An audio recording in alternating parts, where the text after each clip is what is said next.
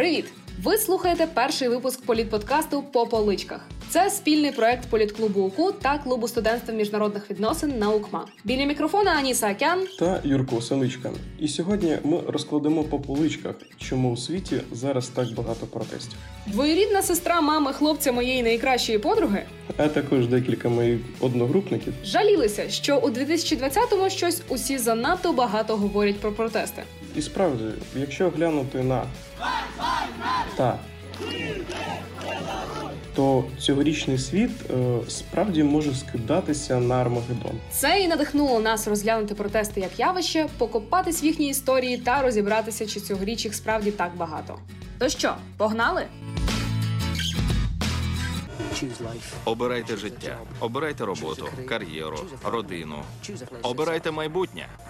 Фільм на голосі трохи про інші речі, аніж про поняття протесту. Е, Попри це, культова фраза, яка відкриває та закриває фільм, прекрасно ілюструє, що таке політичні можливості, в тому числі і право на протест. Притримай коней. Давай спочатку розберемося, як взагалі працюють протести та з чого вони починаються. М, окей, е, уявімо собі таку ситуацію: є у нас країна з населенням у 8 жителів. Один з них уособлює владу, а тому його щоденна взаємодія з іншими жителями полягає в тому, щоб поділити між ними вісім пряників е, та застосувати батіг проти тих, хто намагається забрати собі більше, аніж відведено, чи навіть зайняти місце правителя. Одного ж разу житель Ненажера вирішив хакнути систему, щоб не потрапити під батіг. Він попросив інших двох зацікавлених в примноженні пряників жителів стати йому на захист завтра, коли він вимагатиме перерозподілу в жителя державця. І якщо все буде в силі, то завтра планується протест. А хіба один житель Ненажера не може вийти на протест? Е, за відомим американським соціологом Чарльзом Тілі, е, протест це саме колективна дія соціальних рухів, які намагаються змінити основні принципи відносин між державою та громадянами. Житель державець сам упорядкував таке політичне середовище, де допустив можливість ненажері колективною дією роздобути собі додаткове соціальне благо. Житель Ненажера своєю чергою актуалізував цю можливість, не погодившись з суспільним ладом та влаштувавши справжній протест. Надалі ж або така політична можливість буде включена в суспільний лад, або батіг буде бити все частіше і частіше. Тут все залежить від політичної ситуації. А вибрати інше серед уже запропонованого асортименту виборів означає здійснити політику незгоди, яка може проявитися у формі протесту. Саме тому ступна сцена на голосі з втечею головних героїв під «Last for Life» і гіпопа вселяє відчуття тотального бунту та незгоди. Але давай розглянемо, як же зароджувались протести в реальній історії. Добре. Взагалі, багато надважливих історичних подій мали протестний характер, починаючи від таблички, пробитої до дверей німецької католицької церкви Мартіном Лютером у 1517-му, що дала поштовх аж 150-річному руху реформації, і до автобусного бойкоту у Монтгомері у 1955-му, на чолі вже із Мартіном Лютером Кінгом, який став уособленням руху проти расової сегрегації. Поступово методи впливу на політику з низів розвивалися. Е, держави збільшили поле для громадської участі, а ще зробили її більш зручною завдяки, наприклад, електронній демократії. Ти так кажеш, що наші слухачі можуть подумати, ніби в сьогоднішньому світі протестам не місце. Е, та ні, протести аж ніяк не стали історизмом в останні десятиліття. Навіть навпаки, адже ні їхня кількість, ні масштаби їхнього впливу не зменшуються. Тенденція швидше протилежна. Е, кожен наступний історичний період претендує на новий пік революційних рухів. Е, американська вчена Дон Бранкаті у праці демократичні протести вказує на високу інтенсивність антивладних акцій між 1989, тобто роком падіння Берлінської стіни, і 2011, тобто першими подіями арабської весни. А свіжіші публікації в Guardian та інших медіаструктурах вже називають 2010 декадою протестів. Ну і як бачимо, про це продовжують говорити і у 2020-му, на початку вже нового десятиліття. кажуть, що протестних рухів стає тільки більше. Е, так, і загальна тенденція до збільшення кількості та масштабу повстань справді існує. Хоча значну роль відіграють так звані протестні хвилі, як от згадана раніше арабська весна. Ця тенденція пояснюється кількома факторами: по-перше, глобалізацією.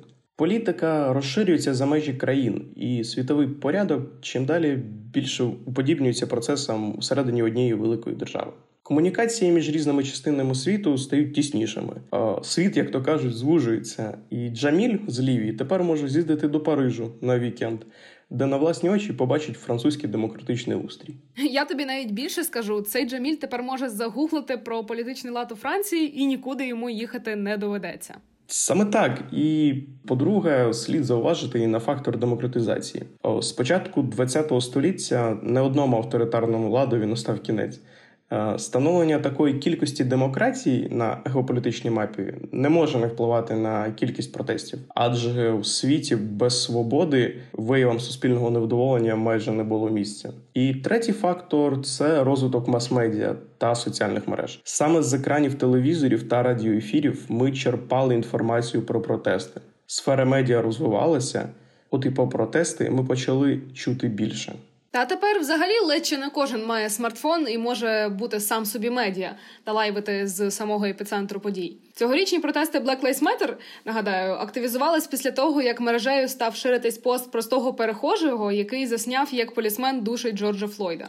Ба більше, як зазначає дослідник соціальних медіа та їх впливу на протести Пауло Гербаудо, соцмережі стали другим місцем протестів. Ну після вулиць, звичайно, і це дійсно так.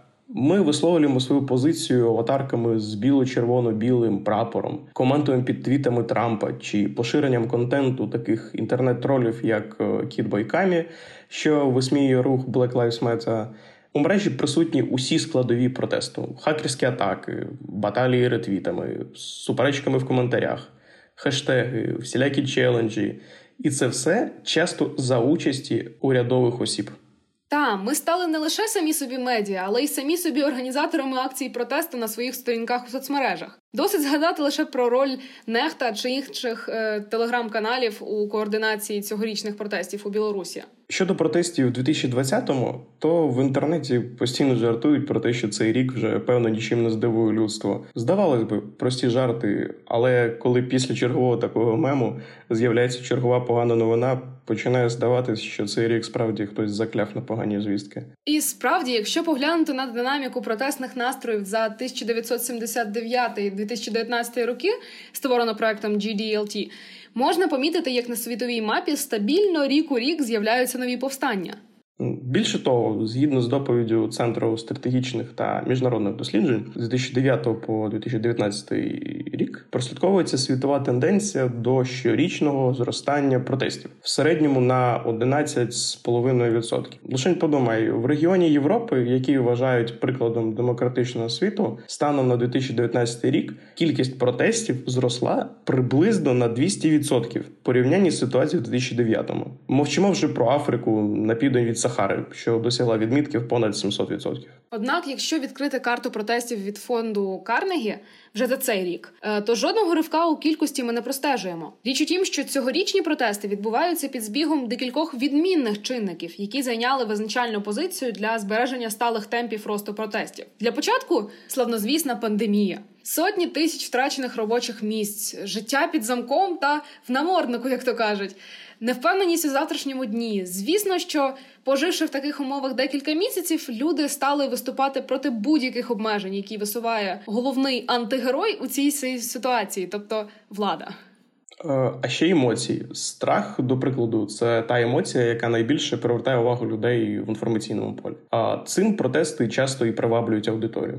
Так, от е, висвітлення підпалу поліцейського відділку чи жорстокий розгін демонстрації в Білорусі е, викликають найяскравіші емоції, серед яких страх займає перше місце. Так, це теж один з факторів. Іноді, взагалі, здається, що новинну стрічку перетворили на одну суцільну емоцію. А ще свою долю внесли геополітика та ідеї, які супроводжують цьогорічні протести. Річ у тім, що протести в Алжирі, Малі, Аргентині, там Болівії та інших країнах, які е, відбувалися у 2018-2019 роках, вони не надто цікаві широкій аудиторії. Ну хіба за винятком таких, як ми, політновіжених. Ці країни не є значними гравцями на полі світової політики, тому протести в них не мають е, великого впливу на нас чи нашу країну. Інша річ протести Black Lives Matter у 2020 році, які сколихнули не лише Сполучені Штати, а й левову частку країн Європи. Не дивно, що рух, який торкнувся ключових гравців у міжнародній політиці та прикував увагу людей ледь чи не в усіх куточках землі, стрімко вірвався і в наше інформаційне поле.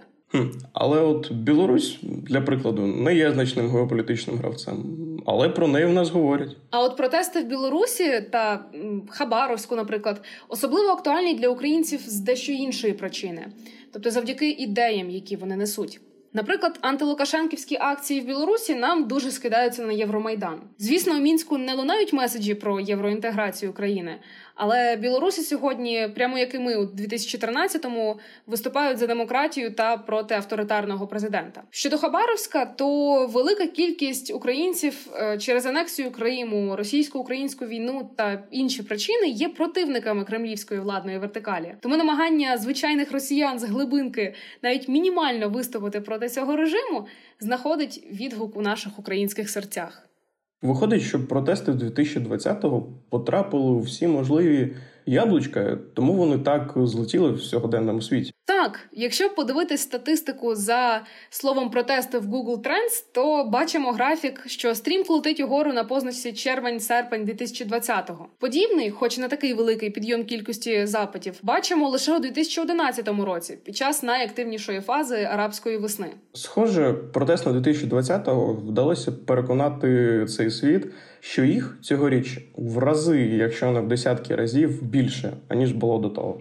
Саме так. А вас вони переконали? Пишіть в коментарях під анонсом цього подкасту в соцмережах політклубу УКУ та клубу студентства міжнародних відносин наукма. А також лайкайте, підписуйтесь та діліться цим подкастом з друзями. Ще нам буде дуже цікаво почути вашу думку про нову подкастну рубрику по поличках, адже експериментуємо з новим форматом спеціально для вас. Тож пишіть та почуємось!